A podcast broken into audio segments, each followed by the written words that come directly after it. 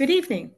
Today is Tuesday, October 31st, and we are studying the Big Book of Alcoholics Anonymous.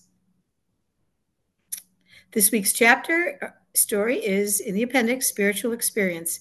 And tonight, Felina will be speaking. Thank you, Felina. Thank you, Betty. Good evening, everybody. My name is Felina, and I'm a grateful recovering compulsive overeater. And I thank my higher power, who I call God, um, for my abstinence today on this Halloween. Yeah. what a what a privilege to get to be here and not to be binging my brains out on this holiday. Um, so I want to start with the third step prayer. God, I offer myself to thee to build with me and do with me as thou wilt. Relieve me of the bondage of self that I may better do thy will. Take away my difficulties that victory over them may bear witness to those I would help of thy power, thy love, and thy way of life. May I do thy will always and always. Thank you. Um, before getting into the reading, I want to spend a couple minutes talking about what it was like and getting some of the numbers out of the way. I came into Overeaters Anonymous in Region 9 of our worldwide fellowship uh, in Greece in uh, 2009. And I was given the gift of abstinence on March 19th, 2009. I have been um, abstinent from my bottom line of no recreational sugar since then. I, uh, in terms of my body size, um, I'm saying this because there might be people who are listening to the podcast or here in person. Um, I'm mm, physically down about 50 pounds or so from my top weight. Uh, not all of that was in OA, um, but those are some of the numbers.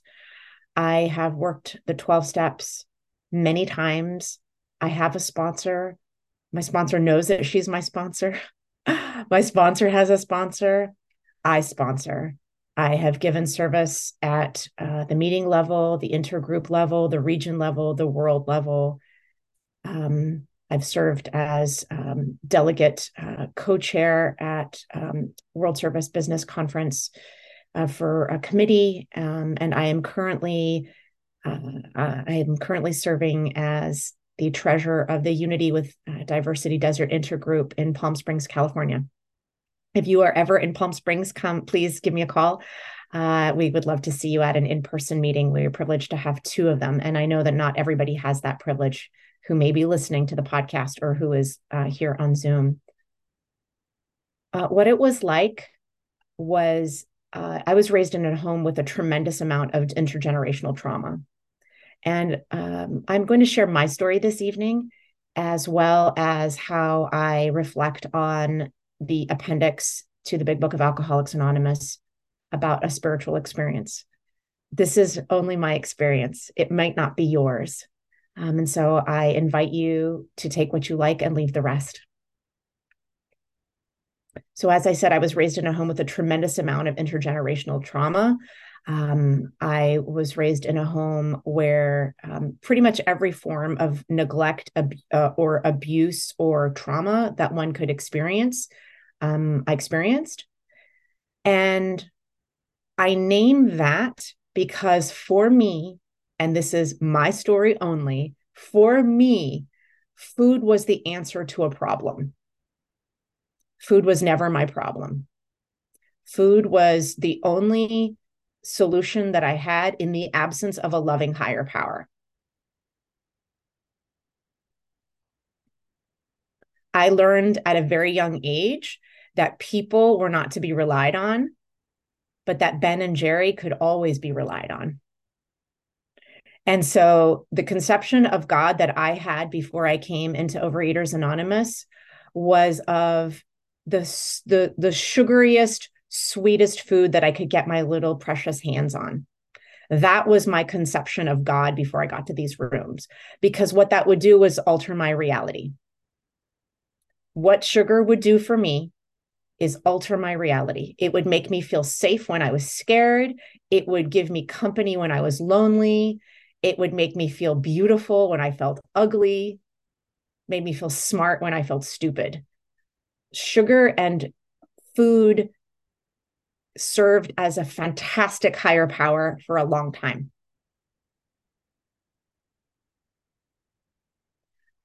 I came into the rooms of Overeaters Anonymous in my mid 30s.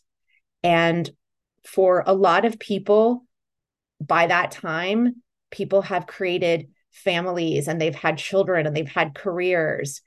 And because this addiction was my primary occupation, I didn't have the privilege of doing all of those things because I, I was surviving and I was using the food to survive. So I came into the rooms of Overeaters Anonymous. And what you told me was to find a conception of God that would solve my problem. I was not interested in your God. I was not interested in anybody's God. But what I heard from you was that the first thing that you turn to in difficulty is your higher power. And I already knew that I had a higher power because it was sugar. I was the person who, when I lived in Europe, I would come to the US and I would fill my suitcase with American candy. And then when I lived in the US, I would fill my suitcases with American candy when I went to Europe. So I knew I had a higher power because that was the first thing that I turned to in difficulty. Always. I didn't turn to people. I didn't turn to prayer. I didn't turn to meditation. I turned to an inert substance. So I already knew that I had a higher power. My own conception of God involved a lot of chemicals and a lot of pretty colored packages. I love the color packages, right? In the United States on this holiday, there are children, little, big, and small, who are going bananas over these colored packages that for me were like my best friends when I was a little kid. When I didn't have parents and friends and comfort to go to, those colored packages were the best experience of a higher power that I could have. They saved my life. I will never disparage my food addiction because it got me alive. It kept me alive until I could find my own conception of that a loving. Seven, Felina. Thank you so much, Susan. I appreciate you. So when I came here, you told me what to do.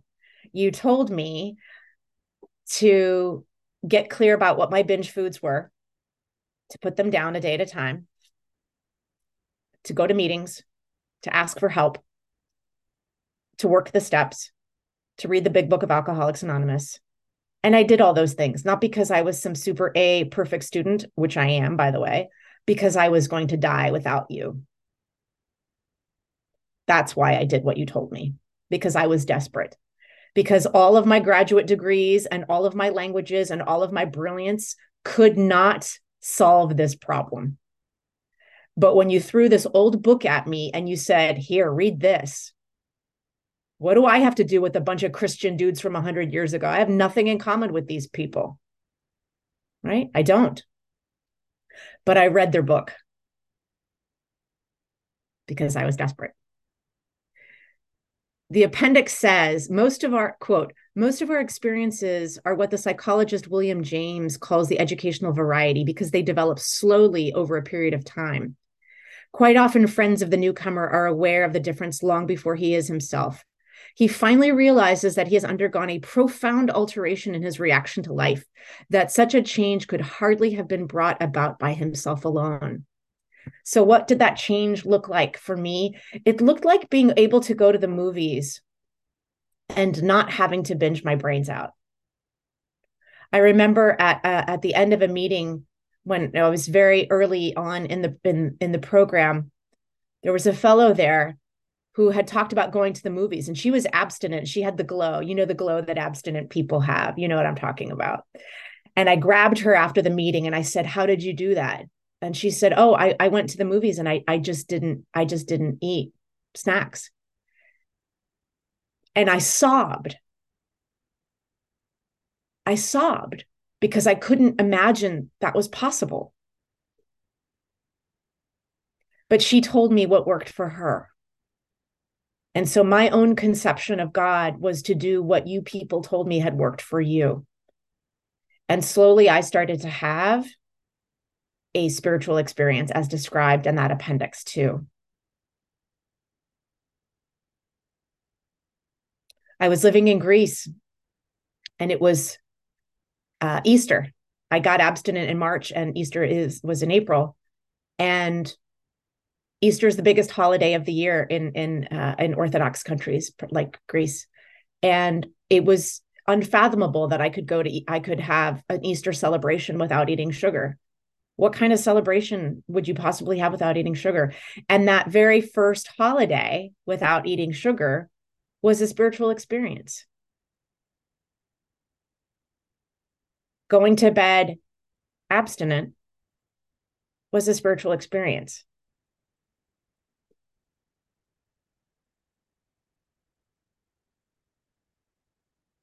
There's a temptation, there's a temptation to try to embellish the miracles that have happened because I'm being recorded, because I don't know most of you.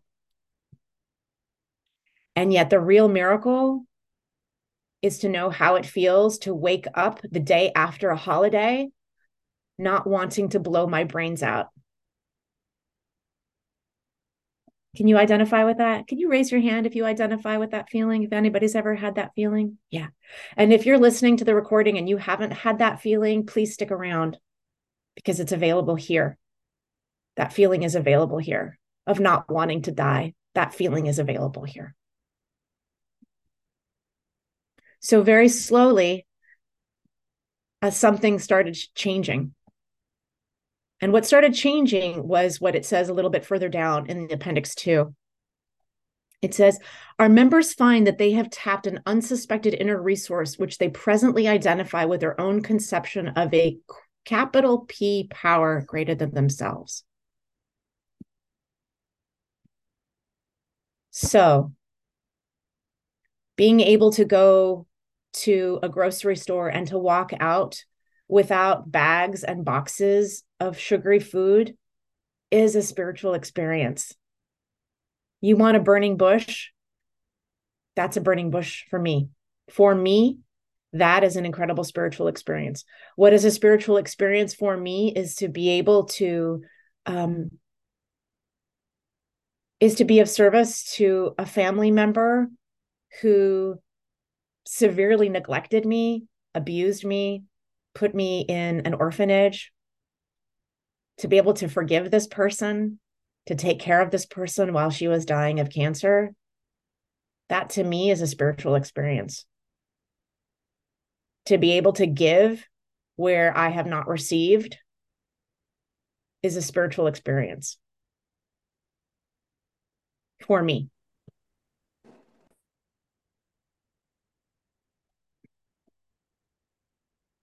The consciousness of the presence of God.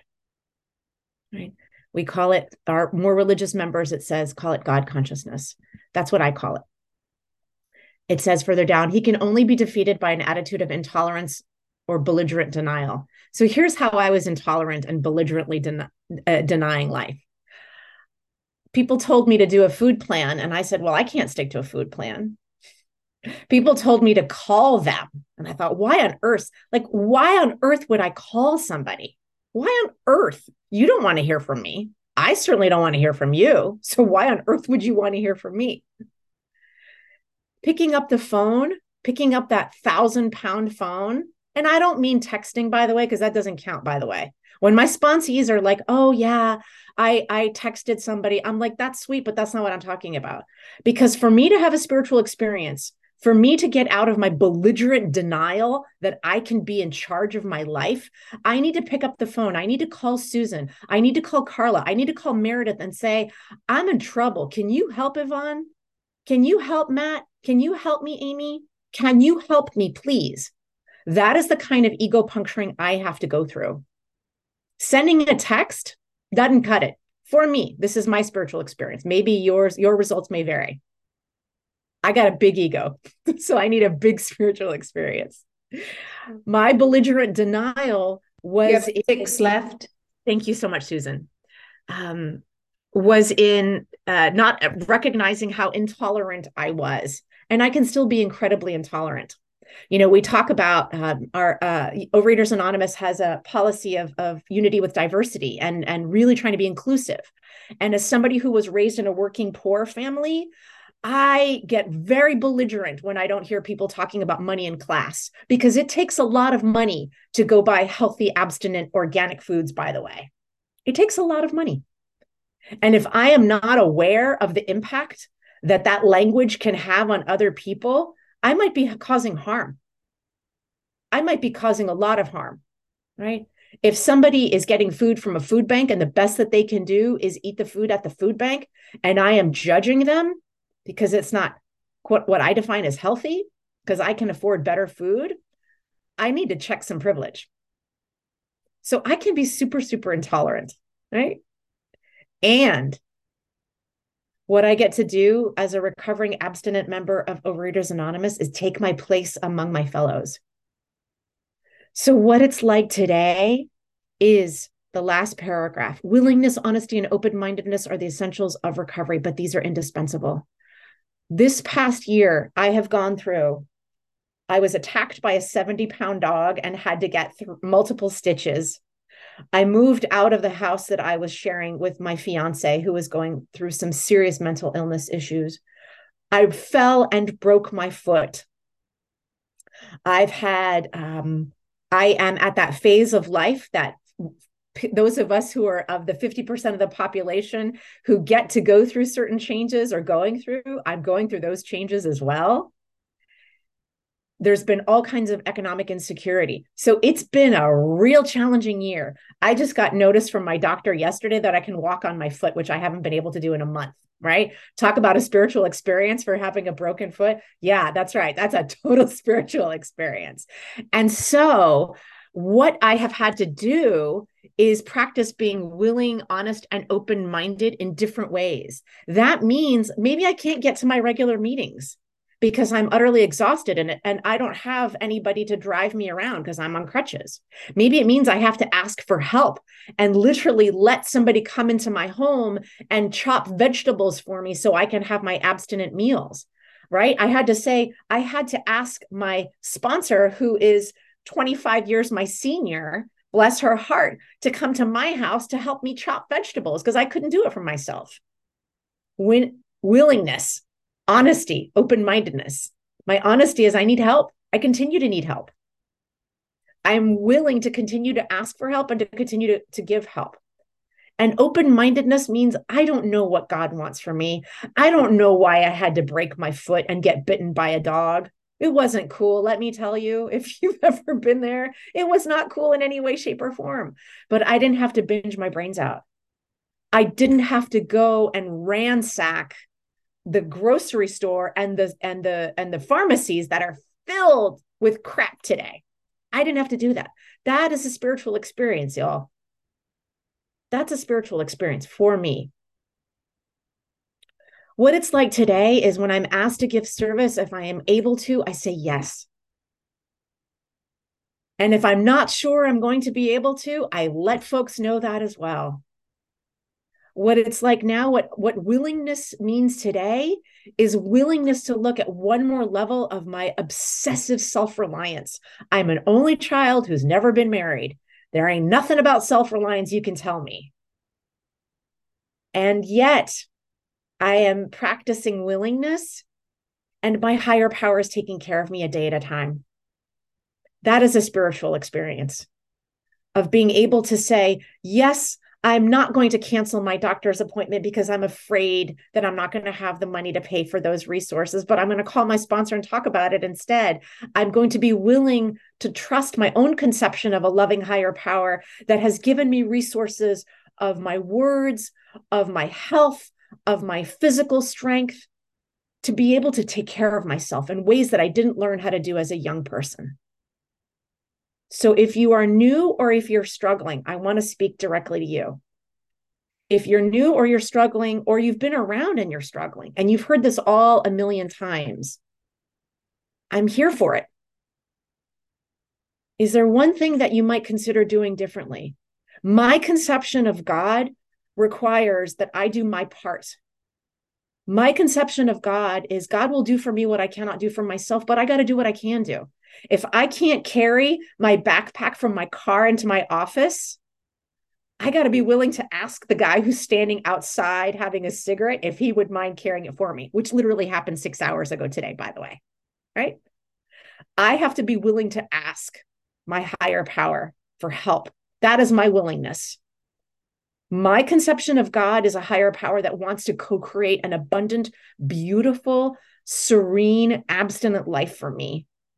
And sometimes it feels like I got a I got a broken nose and I got to have psychic surgery so my nose gets rebroken so it can grow back straight. That isn't always fun. I know that's a pretty harsh metaphor, but that's how it feels. If you've been around a while, you know what I'm talking about. So, I want to invite you to reflect on. Is there one thing that you might that thing that you haven't been willing to do? What's that one thing you haven't been willing to do? I see that susan i'll wrap up. What is that thing that you have not been willing to do? Is it to pick up that phone and call that annoying person in your meeting who's abstinent but pisses you off? Is it to say yes because you know there's that person right? You know that person. Is it that you're going to call somebody who you haven't seen in a while? Is it that you're going to turn off the podcast, press pause, and actually start writing rather than waiting for something to happen passively. My prayer for you, as my prayer is for me, is that I'm willing to go to any lengths to recover. Because when I am, I can feel the consciousness of the presence of God. My phone number is available. I'm always grateful for outreach calls. Thanks for letting me share. Oh, thank you so much, Felina. Beautiful. Wonderful. Thank you so much. We will now open the meeting for questions or for three-minute shares. As this is a big book study, sharing and questions should relate specifically to the chapter spiritual experience and step being studied this week. We ask you to accept this guideline in order to keep this meeting on track. If you'd like to share or ask a question, please raise your virtual hand, which is under reactions, or star nine if you're on the phone. I will call the raised hands in order, and the Zoom host will ask you to unmute when it's your turn. Would the timekeeper please set a timer for three minutes for each share and announce when time is up? If the speaker is asked a question, please allow three minutes for the answer. Thank you, Susan. We okay. Um, it, I apologize. I was lo not looking at the screen. I'm going to call Susan first. Susan, would you Mer like Meredith is before me. Okay, thank you. Meredith, go for it. Thank you. Thank you, Betty. Thank you, Felina. Um, yeah, that was so great. First of all, I laughed so hard when you were like, you threw the book at me. That's funny. Um, I love the way you reframed um, the spiritual experience. I did not even identify a Meredith uh, recovered, recovering compulsive overeater in Nashville, Tennessee. Um, I love the way you reframed a spiritual experience, and it's so true. I I can look around these days at just about anything in gratitude and see beauty everywhere where I might not I I couldn't see it before. I was too uh, self-absorbed and angry. Um, but you know talking about um you know, not binging on halloween i'm hiding out in my bedroom actually because i'm hiding from trick-or-treaters um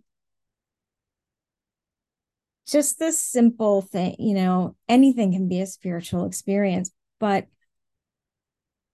um not until i was abstinent because i I couldn't see further than my nose, you know, before, or whatever food was in front of me, or I couldn't think about anything else except what I had just eaten, how sick I felt, how I was going to restrict to make up for it, or eliminate it, or, you know, whatever.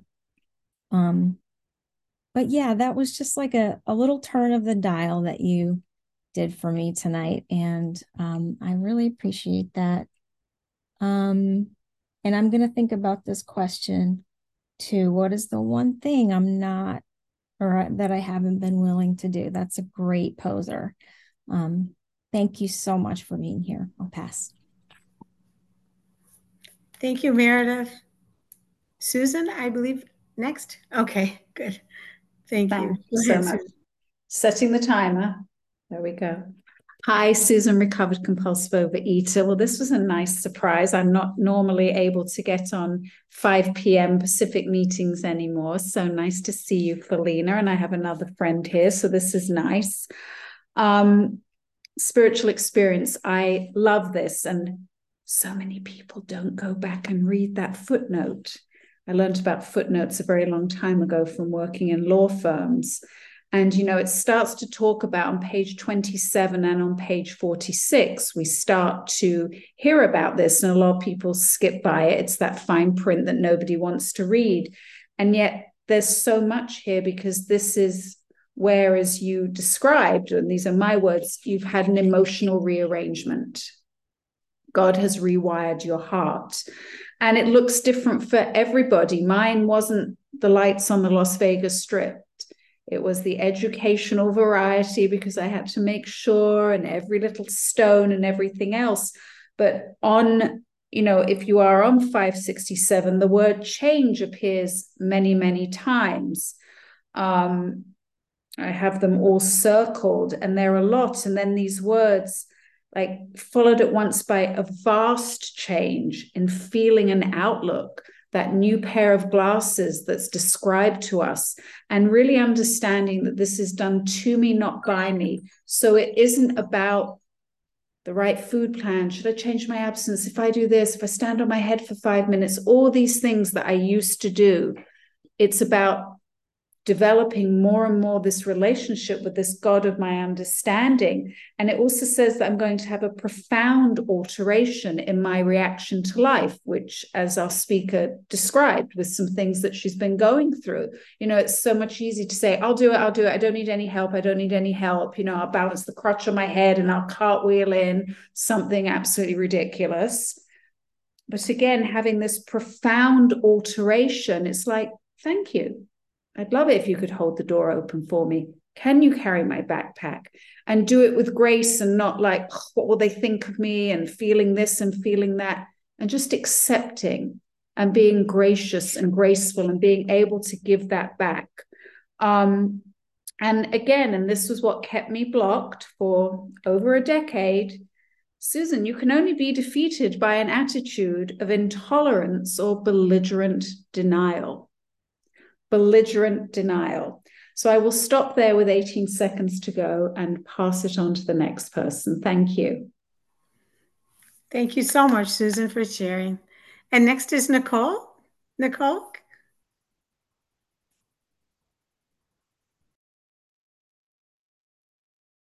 Okay. Ah, there we go. okay, perfect. So I just wanted to thank you so much, Felina, for speaking. Um, so basically for me i kind of i was listening to what you were saying and i think it's beautiful that your heart has changed in the ways that it has. I think that for me i'm a newcomer so i've actually only had a sponsor for about a week and a half now two weeks and i'm getting to the point where i'm starting to understand what god can do but i've also realized that i have my own weaknesses as well and that it's been a real challenge for me. Uh, you were talking about all the things that God can do, the uh, plenitude that He can supply if we just do the work ourselves as well. We have to give in order to take anything in. And so I think for me, what I took from that was that um, I need to be willing to ask for help. You were talking about you know being willing to ask for help and what is it that we could be doing that we're not doing? I i'm always afraid of scaring people off or bothering people. And i think for me i need to get to a point where i'm okay with picking up the phone when i'm having a hard food day. I need to be okay with saying hey I'm thinking, oh, because I have this thing that's going on, I should be able to celebrate with some food, or hey, because it's a holiday, I should be able to eat. I had gone 11 days without sugar and I gave in and I ate sugar today, which I'm disappointed in, but I'm sure it's happened to everybody. Or if it hasn't, then they've at least had those dis- complete urges to do so, you know? And so for me, I've realized I really need to be willing to ask for help. I need to be willing to pick up the phone and say thank you um, and see what others can do, what words of wisdom they can give me, because everybody has a message in this community. And that's what we're here for. We're here to benefit each other and be there for each other. So I just wanted to say that. And I wanted to thank you, Felina. Thank you so much, Nicole. We're so glad you're here. Please keep coming back. We are here for each other. That's why we're here. And Yvonne. Everybody. Yvonne A., compulsive overeater. Uh, Felina, thank you so much uh, for that share. And yeah, it did. Um, it reminded me of all the little things that it's so easy to take for granted um, instead of thinking of them as spiritual experiences or as miracles that have happened. Because if a miracle isn't a spiritual experience, then I don't know what is. Um, and it's so easy.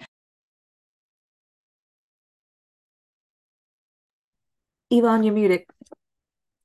Oh, did you hear any of what I said? Yeah, okay. It's so easy to just take for granted those things that um, truly are part of our spiritual experiences. Um, and you talked about, you know, self reliance. And yeah, I used to tell people I'm fiercely independent. I was proud of that. It was like, yeah, you know, like I would have rather, you know, died than ask somebody for help because that would have meant somehow that I was weak or incapable.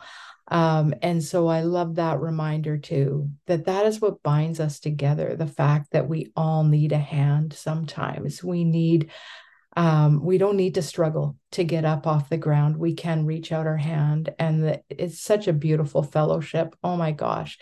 Um, there are so many people available anytime I've reached my hand out, and there are people on this meeting and outside of this meeting, of course, that I have sat and sobbed and sobbed and sobbed with because I didn't know how else to deal with those emotions. And that person was there and able to help. And sometimes that's all you need is just someone to hear you. Um, and so that's a miracle too, that there's people to hear um, hear you all the time.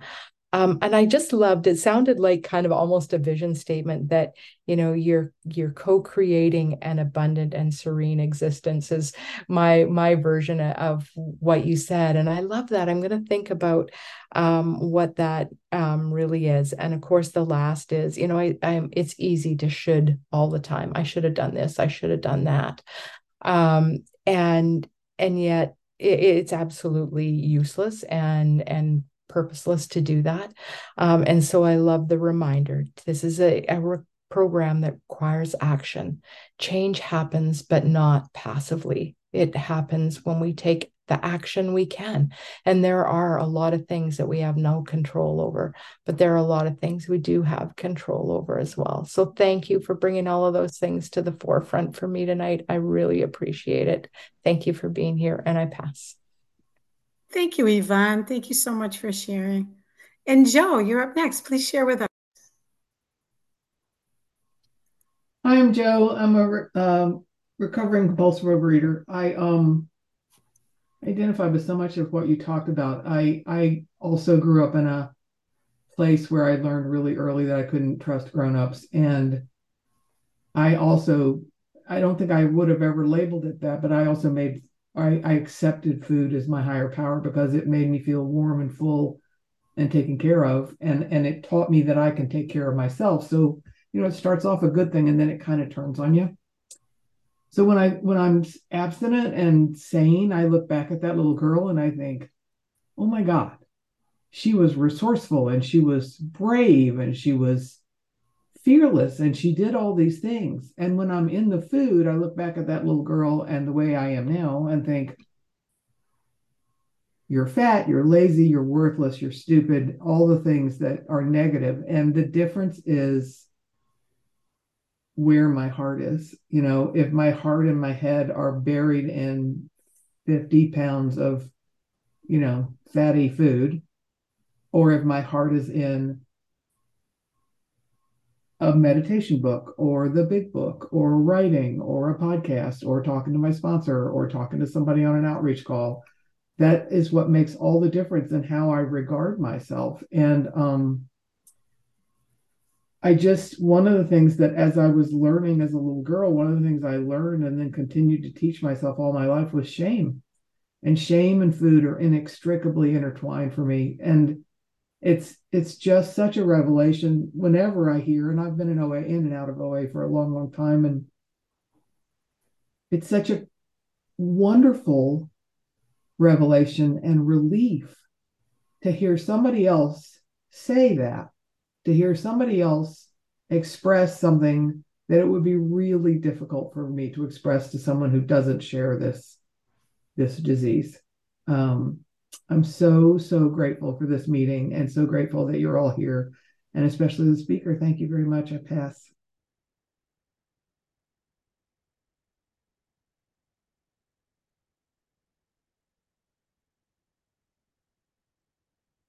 Hi, everyone. I'm Amy L. in California, grateful compulsive eater.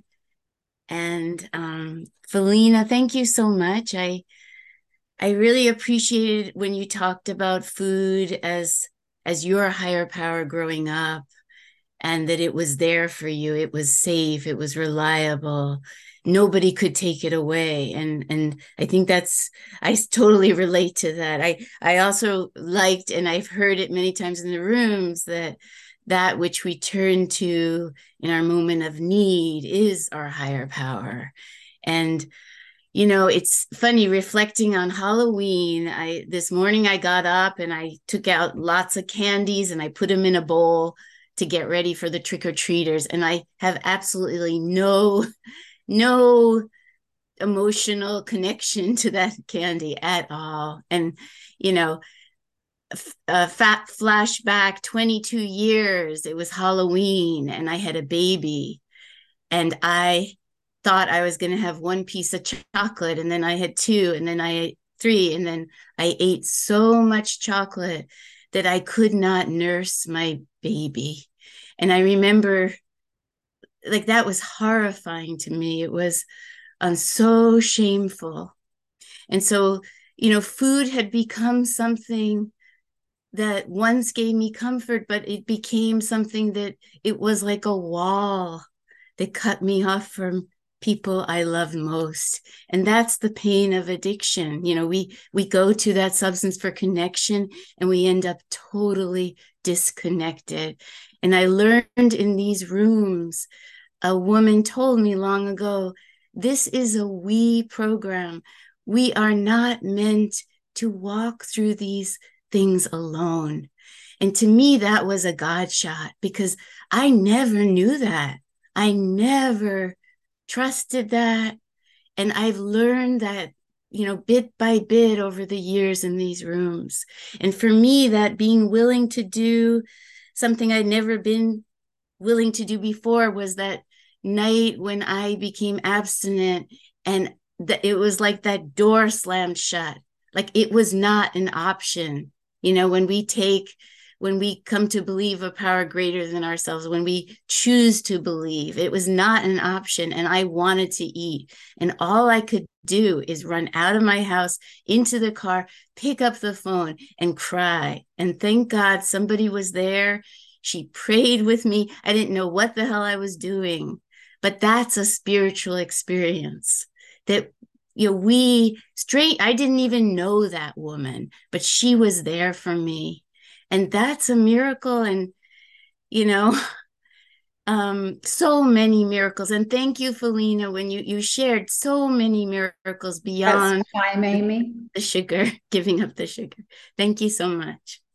Thank you amy. Thank you for sharing. And lisa. Hi, Go Lisa, compulsive over, Lisa, compulsive overeater, Felina. Uh, in 88, I got into OA in Palm Springs, California. I worked at Desert Regional.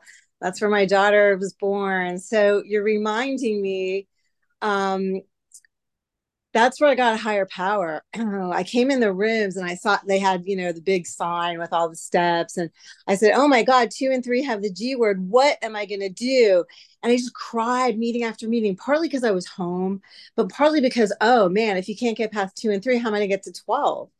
And so my there's a lot of LA juju in uh, Palm Springs because LA people, you know, come to Palm Springs. So my sponsor was um, she was this like chubby Jewish bubby lady, and um, she kind of was like Roseanne, but not as short. She was short, but not as short as Roseanne. And um, I I can't even explain the stuff that she had me do to get a higher power. I you know, all my sponsees so far have had higher powers, thank God. But, you know, it, I'm here to tell you that I thought that people that believed in a higher power were weak willed and spineless, and it was a crutch. And somewhere along the way, I got the message that you don't bother God. He's very busy unless there's a gun to your head. I have no, that was never said to me. Just like being fat was not okay, was never said to me. But boy, the, you know, the nonverbals were great. So um, before I knew it, I had a higher power. And I'm here to tell you if it's a crutch, I want that crutch. I want one under each armpit, thinking of your broken broken foot. Um, Palm Spring. I mean, I lived there a dozen years. That is where I got recovery. And we had to go to AA too, because all there was back then was the big book and the for today. And um, i think the chocolate book came out i'm not sure. And then um, i heard some great stuff in the aa meetings. We just had to supplement. There was nothing else really you know? And um, one thing i really gosh.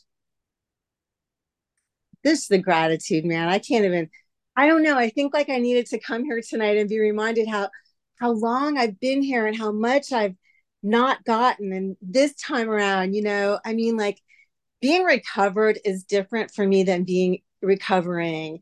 And I used to think that you guys that said you were recovered were like these cocky sort of Stepford wives, you know, you're all like looked happy. I didn't understand. And so anyway, uh, get it Stepford wives, the steps. Anyway, so um thanks, Melina. Thanks a lot. That's all. Uh, thank you, Lisa. And Meredith, please share. I figured nobody else was in line, so I could double dip. Um, and I totally forgot to say my first time around that um, in your spiritual experiences, the thread to me was you were in service. You know, you were taking care of that relative like that is a miracle. Um you are in service to others and that's i mean mainly and that's where your spiritual experiences happened.